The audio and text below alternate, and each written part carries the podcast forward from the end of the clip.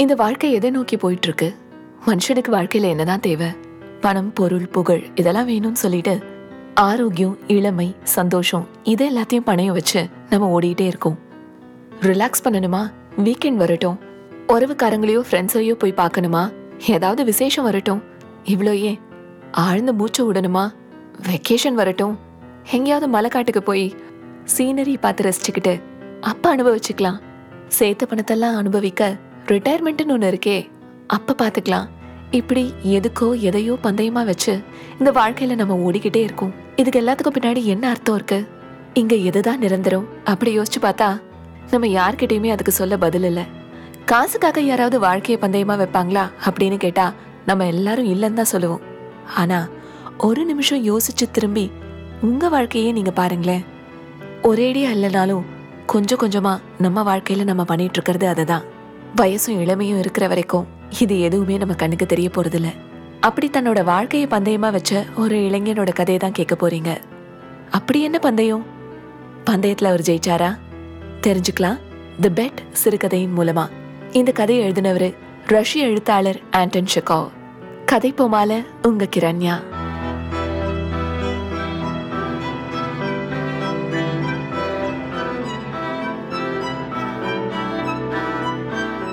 பனி பொழியிற ஒரு ராத்திரி நேரம். தன்னோட அறையில அங்கேயும் இங்கேயும் உலாவிட்டு இருந்தாரு அந்த வங்கி அதிகாரி. பதினஞ்சு வருஷத்துக்கு முன்னாடி இதே மாதிரி ஒரு நாள்ல ஒரு மாலை பொழுதுல அவர் வீட்டுல ஒரு பெரிய விருந்து நடந்துச்சு. அந்த விருந்துல நடந்த சம்பவம் அவர் மனசுல இப்போ ஓடிட்டு இருந்தது. அன்னைக்கு அந்த விருந்துல அந்த ஊர்லயே சிறந்த அறிவாளிகளான இளைஞர்கள் எல்லாரும் ஆர்வத்தோட கலந்துக்கிட்டாங்க அங்க அறிவை தூண்டக்கூடிய உரையாடல்கள் நடந்துட்டு இருந்துச்சு பல விஷயங்களை அவங்க பேசிட்டு இருந்தாங்க ஒரு கட்டத்துல அவங்க பேச்சு மரண தண்டனை வேணுமா வேணாமா அதை நோக்கி நகர்ந்துச்சு. விருந்துக்கு வந்திருந்த பெரும்பாலானவர்கள்ல பத்திரிகையாளர்கள் மெத்த படித்த மேதைகள் மரண தண்டனை அளிக்கிறத நிராகரிச்சாங்க. இந்த மாதிரியான தண்டனை நீதி நெறியற்றது காலத்துக்கு ஒவ்வாதது பழைய பஞ்சாங்கம் நம்ம நாட்டுக்கு இதெல்லாம் ஒத்து வருமா சொல்லுங்க இந்த மாதிரி வாதிட்டாங்க. இன்னும் சில பேர் எங்கெல்லாம் மரண தண்டனை விதிக்க வேண்டிய நிர்பந்தம் வருதோ அங்கெல்லாம் ஆயுள் தண்டனை கொடுத்துக்கலாம் அப்படின்னு சொல்லி ஆவேசப்பட்டாங்க. உங்க வாதத்தெல்லாம் நான் ஏத்துக்க மாட்டேன் அப்படின்னு சொன்னாரு அந்த வங்கி அதிகாரி. ஆயுள் தண்டனையோ மரண தண்டனையோ இது வரைக்கும் நான் அதை அனுபவிச்சதில்ல. ஆனா ஒரு நீதிபதியோட இடத்துல இருந்து நான் பார்த்தேன்னா ஆயுள் தண்டனையை விட மரண தண்டனை தான் ரொம்பவும் அறம் சார்ந்தது. அதுல தான் நீதி இருக்கு. மரண தண்டனை ஜஸ்ட் லைக் தட் ஒருத்தனை ஒரு நிமிஷத்துல கொண்டுடும் ஆனா ஆயுள் தண்டனை கொஞ்சம் கொஞ்சமாக அவனை சாவடிக்குது. அவனோட வளர்ச்சி நிம்மதி சந்தோஷம் குடும்பம் அவனோட நம்பிக்கை இது எல்லாத்தையும் அவன்கிட்ட இருந்து பறிச்சுக்கிட்டு அவன் வாழ்க்கையை கொஞ்சம் கொஞ்சமா சாகடிக்கிறது நல்லதா? இதுல கொஞ்சமாவது மனிதாபிமானம் இருக்கா? அப்படின்னு கேட்டாரு அந்த வங்கி அதிகாரி. இதை கேட்டுட்டு ஆளாளுக்கு ஒரு கருத்து சொன்னாங்க. அரசாங்கங்கிறது கடவுள் இல்லையே. அரசாங்கத்தால ஒரு உயிரை கொடுக்க முடியுமா? நிச்சயமா முடியாது. அதனால ஒரு உயிரை எடுக்கிறதுக்கும் அரசாங்கத்துக்கு உரிமை இல்லை அப்படின்னு சொன்னாரு வங்கி அதிகாரி. அப்போ வந்திருந்த அந்த விருந்தினர்கள்ல ஒரு இளம் வக்கீல் இருந்தான் அவனை பார்த்து நீ என்ன சொல்ற? அப்படின்னு எல்லாரும் கேட்டாங்க. அதுக்கு அவன் ரெண்டுமே மனித நேயம் இல்லாதது. ஆனா ஆயுள் தண்டனையா மரண தண்டனையா அப்படின்னு என்ன கேட்டா நான் ஆயுள் தண்டனையை தான் தேர்வு செய்வேன். ஏன்னா சாகிறத விட எப்படியாவது உயிரோடு இருக்கிறது நல்லது தானே? அப்படின்னு சொன்னா அந்த இளைஞன். பேச்சு மேல பேச்சு போய் இந்த விவாதம் உச்சத்தை அடைஞ்சது. அப்ப அந்த வங்கி அதிகாரி கொஞ்சம் ஆவேசப்பட்டு நீ சொல்றதுல கொஞ்சம் கூட உண்மை இல்லை. உங்களால தனிமை சிறையில ஒரு அஞ்சு வருஷம் கூட இருக்க முடியாதுங்கிறேன். பார்க்கலாமா என்ன பந்தயம்? நான் ரெண்டு மில்லியன் ரூபல் பந்தயம் கட்டுறேன். ஓகேவா? உணர்ச்சி வேகத்துல டேபிள ஓங்கி தட்டினாரு வங்கி அதிகாரி. இத கேட்டதும் எல்லாரும் அதிர்ச்சி ஆயிட்டாங்க. ஏதோ விருந்துக்கு வந்தோம் விவாதிச்சிட்டு இருந்தோம். என்னடா அது? இவ்வளோ சீரியஸா போச்சு? அப்படின்னு எல்லாருக்கும் ஒரே ஷாக்கு. அந்த வங்கி அதிகாரி சொன்னதுக்கு கொஞ்சமும் யோசிக்காம அந்த இளம் வக்கீல் நீங்க நிஜமா தான் சொல்றீங்கன்னா உங்க பந்தயத்துக்கு நான் தயார். ஆனா அஞ்சு வருஷம் இல்ல பதினஞ்சு வருஷத்துக்கு நான் ரெடி இப்படி சொல்லிட்டாரு. சுத்தி இருந்த எல்லாருக்கும் பயங்கர திகைப்பு. காசுக்காக வாழ்க்கையே வா பணையம் வைக்கிறது அப்படின்னு அவங்களுக்குள்ள பேசிக்கிட்டாங்க. பதினஞ்சு வருஷமா? அப்படின்னா நானும் ரெடி ஜென்டில்மேன் இதோ ரெண்டு மில்லியன் ரூபிள் கொடுக்க இப்பவே ரெடியா இருக்கேன் அப்படின்னு சந்தோஷத்துல துள்ளி குதிச்சாரு அந்த வங்கி அதிகாரி. ஒத்துக்கிறேன். நீங்க உங்க மில்லியனை பந்தயம் கட்டுங்க. நான் என் சுதந்திரத்தை பந்தயமா வைக்கிறேன் அப்படின்னு அந்த வக்கீலும் ஆவேசமா சொன்னாரு. அந்த முட்டாள்தனமான பந்தயம் அப்படிதான் துவங்குச்சு.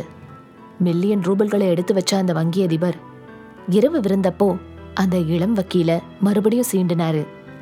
இது பாரு தம்பி இப்போ ஒன்று கெட்டு போகல. நல்லா யோசிச்சு முடிவு பண்ணுங்க. எனக்கு இருக்கிற சொத்துக்கு இந்த ரெண்டு மில்லியன் ரூபல்லாம் சும்மா ஒன்றுமே இல்லை. ஆனால் உங்களுக்கு அப்படி கிடையாது. உங்கள் வாழ்க்கையோட மூணு நாலு சிறந்த வருஷங்களை நீங்கள் வீணடிக்க வேண்டி இருக்கும் ஏன் மூணு நாளுன்னு சொல்கிறேன்னா அதுக்கு மேலே உங்களால் தனிமை சிறையில் இருக்க முடியாதுன்னு எனக்கு நல்லா தெரியும். அதனால தான் கன்ஃபார்மாக சொல்கிறேன் அதே மாதிரி ஒரு கட்டாயத்தால் சிறைக்குள்ளே போகிறது வேற. ஆனால் நீங்களே விரும்பி தனிமை சிறைக்குள்ளே அடைஞ்சுக்கிறது வேற மாதிரியான வேதனையை உங்களுக்கு கொடுக்கும் தம்பி. அது ரொம்ப கஷ்டமானது. எந்த நிமிஷத்துலயாச்சும் நீங்க சிறையிலேருந்து வெளியே போயிருவோமா சாமி? அப்படின்னு நினைச்சாலும் அதுக்கப்புறம் நீங்க இருக்க போற மொத்த சிறை காலமும் உங்க வேதனைய இன்னும் பல மடங்கு அதிகமாக்கிடும். ஞாபகம் வச்சுக்கோங்க தம்பி. மறுபடியும் பார்த்து முடிவு பண்ணுங்க. இப்படி எச்சரிக்கை பண்ணாரு அந்த வங்கி அதிகாரி. அந்த பந்தயத்தை பத்தி பதினஞ்சு வருஷத்துக்கு முன்னாடி அவர் பேசினதெல்லாம் இன்னைக்கு அவர் மனசுல நிழல் ஆடிச்சு. இந்த பந்தயத்தோட நோக்கம் என்ன? அந்த மனுஷன் பதினஞ்சு வருஷத்தை இழக்கிறதும் நான் ரெண்டு மில்லியனை தூக்கி வீசுறதும் எதுக்காக? மரண தண்டனையை விட ஆயுள் தண்டனை நல்லது அப்படிங்கிறத இந்த பந்தயம் நிரூபிக்க போகுதா? இல்ல இல்லவே இல்ல. இது எல்லாமே அர்த்தம் இல்லாதது முட்டாள்தனமானது. எனக்கு ஒரு சின்ன பையனோட வாழ்க்கையில விளையாட கிடைச்ச சந்தர்ப்பம். அவனுக்கு கஷ்டப்படாம கிடைக்கிற பணத்தின் மேல இருக்கிற பேராசை இதுக்கெல்லாம் என்னதான் அர்த்தம்? அப்படின்னு அவரோட சிந்தனை கடந்த காலத்துக்கும் நிகழ்காலத்துக்கும் நடுவுல ஊசலாடிட்டு இருந்துச்சு. அந்த மாலை பொழுதுல அந்த பந்தய நாள்ல நடந்தது எல்லாமே அவர் மனசுல தூசி மாதிரி உதிர்ந்துச்சு. அந்த வங்கி அதிகாரியோடைய தோட்டத்துல ஒரு பங்களா இருந்துச்சு. அந்த பங்களால கண்காணிப்பு நிறைந்த ஒரு அறையில அந்த இளைஞர் தன்னோட சிறைவாசத்தை துவங்கணும் அப்படின்னு முடிவு செய்யப்பட்டது. பதினஞ்சு வருஷங்களுக்கு எந்த மனுஷனையும் பார்க்கக்கூடாது மனித குரல்களை கேட்கக்கூடாது வெளியிலிருந்து எந்த கடிதமும் வரக்கூடாது செய்தித்தாள் படிக்கக்கூடாது இப்படியெல்லாம் விதிமுறைகள். ஆனா குடிக்கலாம் புகைக்கலாம் புத்தகம் படிக்கலாம் கடிதம் எழுதலாம் ஏன் இசைக்கருவி கூட வாசிக்கலாம்? வெளி உலகத்தோட அவருக்கு ஏற்படுத்தி கொடுக்கப்பட்ட ஒரே தொடர்பு அப்படின்னு சொன்னா அந்த ரூம்ல இருந்த ஒரு குட்டி ஜன்னல் மட்டும்தான். இது அந்த பந்தயத்தோட விதிமுறை.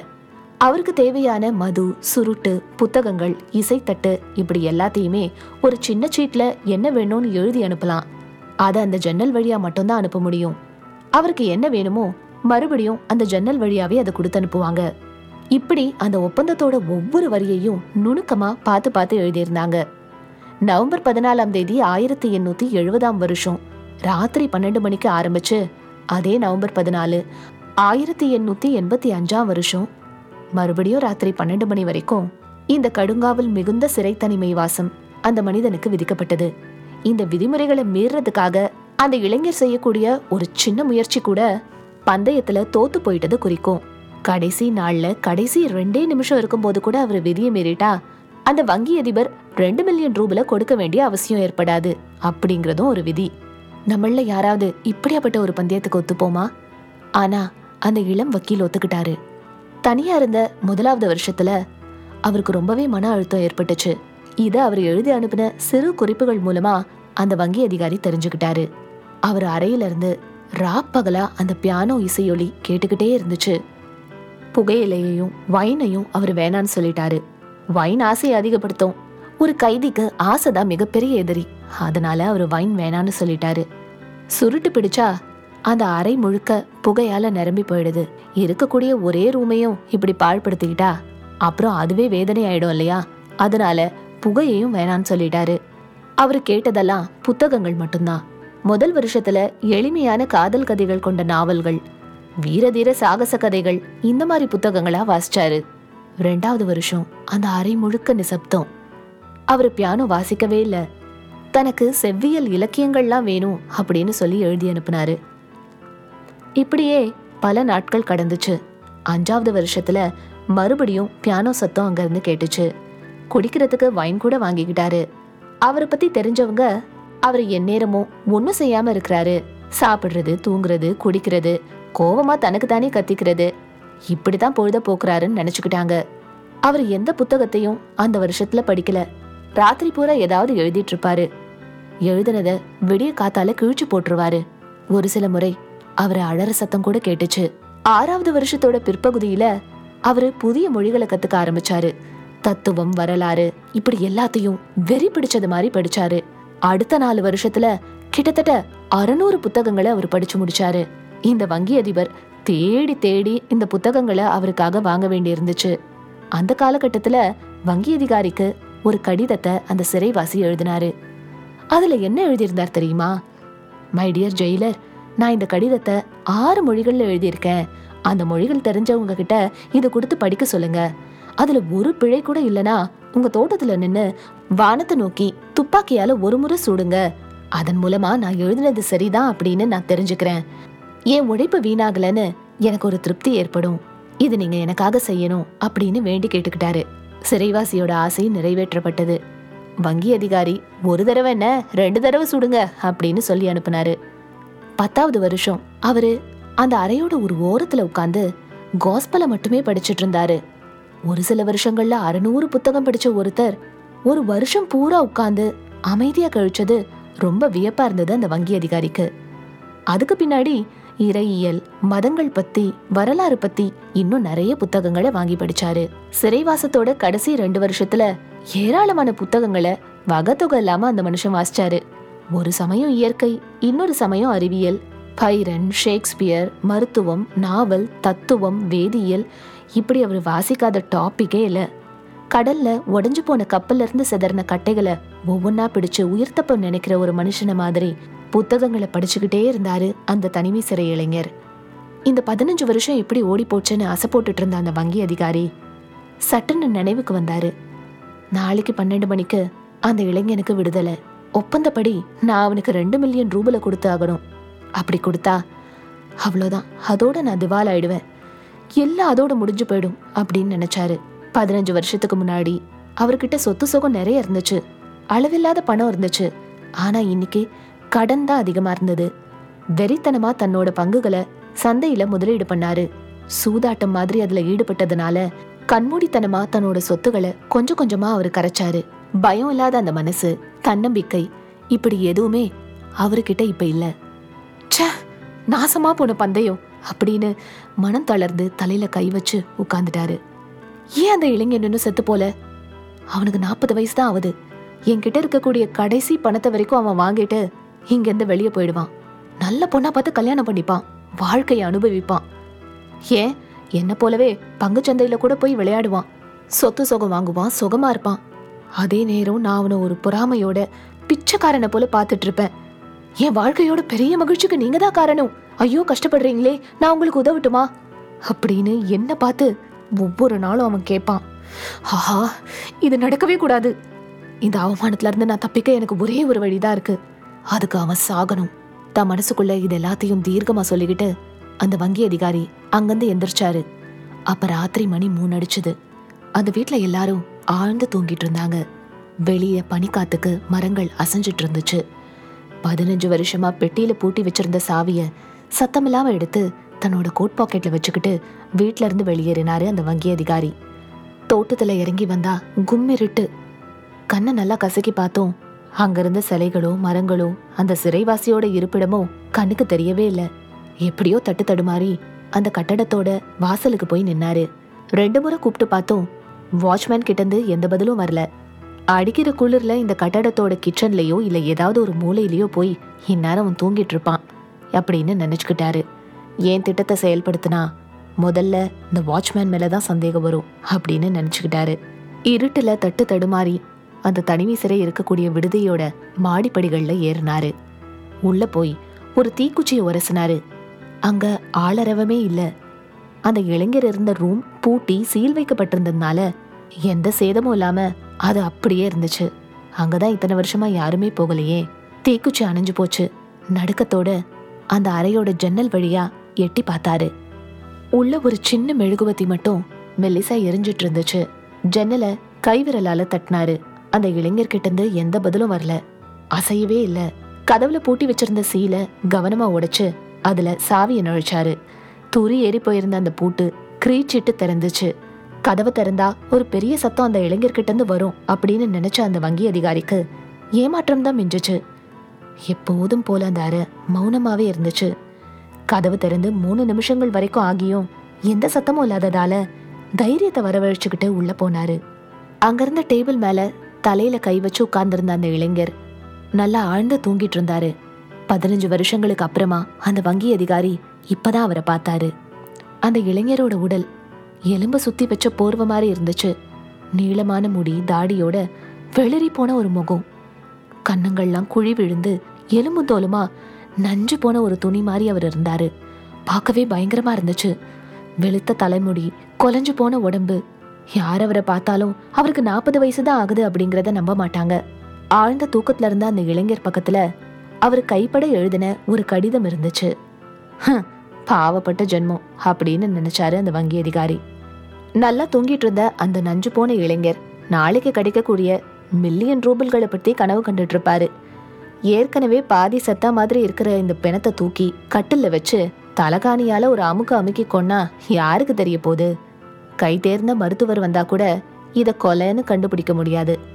அதுக்கு முன்னாடி இந்த கடிதத்துல என்னதான் இருக்குன்னு பார்க்கலாம் அப்படின்னு சொல்லி அத கையில் எடுத்தாரு வங்கி அதிகாரி. லெட்டர்ல அந்த இளைஞர் எழுதி இருந்ததை வாசிக்க ஆரம்பிச்சாரு. நாளைக்கு பன்னெண்டு மணிக்கு நான் என்னோட சுதந்திரத்தை மீட்டு வெளியே வந்துருவேன். அதுக்கப்புறம் மற்ற மனுஷங்களோட பேசுற வாய்ப்பு எனக்கு கிடைச்சிரும். இந்த அறையை விட்டு சூரிய ஒளிய நான் பாக்குறதுக்கு முன்னாடி உங்களுக்கு சில வார்த்தைகள் சொல்ல நினைக்கிறேன்.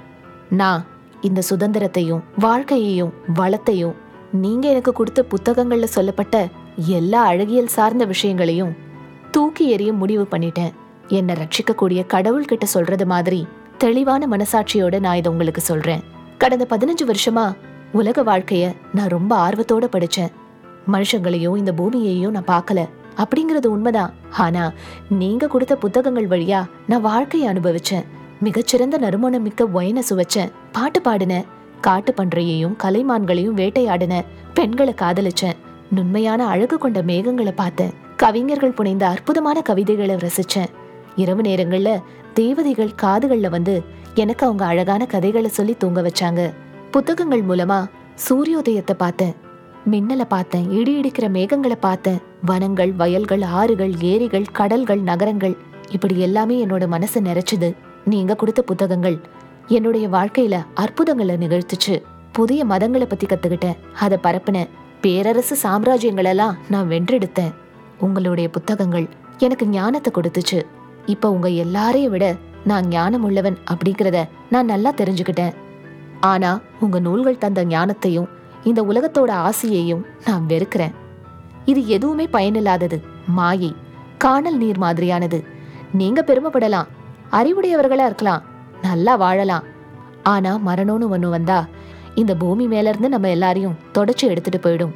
நீங்க உருவாக்கி வச்ச மாடு மாளிகைகள் வரலாறுகள் உங்களோட புத்தி கூர்மை இது எல்லாமே இந்த பூமியோட அழிஞ்சு போயிடும். நீங்க பகுத்தறிவை இழந்து தவறான பாதையை தேர்ந்தெடுத்திருக்கீங்க. உண்மைக்கு பதில் பொய்யை வாழறீங்க. சொர்க்கத்துக்கு பதில் நரகத்தை விரும்புறீங்க. உங்களை பார்த்து நான் மலைச்சு போறேன். உங்களை புரிஞ்சுக்க நான் விரும்பல. இதை உங்களுக்கு நிரூபிக்கிற விதமா? ஒரு காலத்துல நான் சொர்க்கமா கனவு கண்ட அந்த மில்லியன் ரூபல்களை துச்சமா மதிச்சு அதை நான் துறக்க முடிவு பண்ணியிருக்கேன். அந்த பணத்தை நான் வெறுக்கிறேன்.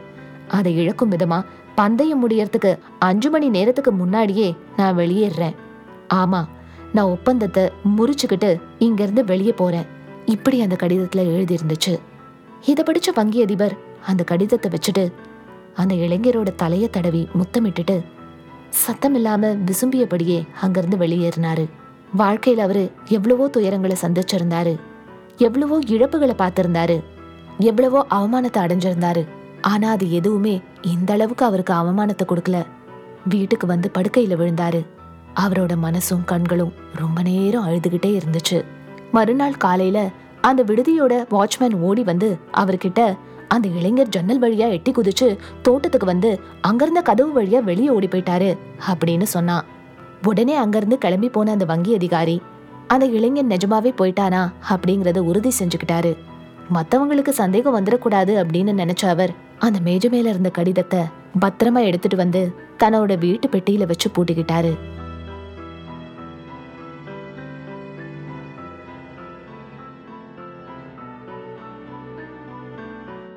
புத்தகங்கள் ஒரு மனுஷனை என்ன செஞ்சிரும்? அப்படிங்கிறதுக்கு இந்த கதை ஒரு சிறந்த உதாரணம். அந்த இளம் வக்கீல் அந்த கடிதத்துல எழுதியிருந்த விஷயங்களை விளங்கிக்கிறதுக்கு நமக்கு இன்னும் பல காலம் ஆகலாம். எந்த காசுக்காக தன் வாழ்க்கையவே பணைய வைக்க துணிஞ்சாரோ அந்த காசை வேணான்னு சொல்லிட்டு வெளியேற எவ்வளோ பெரிய மனமுதிர்ச்சி வேணும். உலகின் தலை சிறந்த சிறுகதைகள்ல ஒன்னா சொல்லப்படுற தி பெட் சிறுகதையை தான் இப்ப கேட்டீங்க. இந்த கதையை எழுதந்து பிரபல ரஷ்ய எழுத்தாளர் ஆண்டன் ஷெகாவ். கதை போமால நான் உங்க கிரண்யா.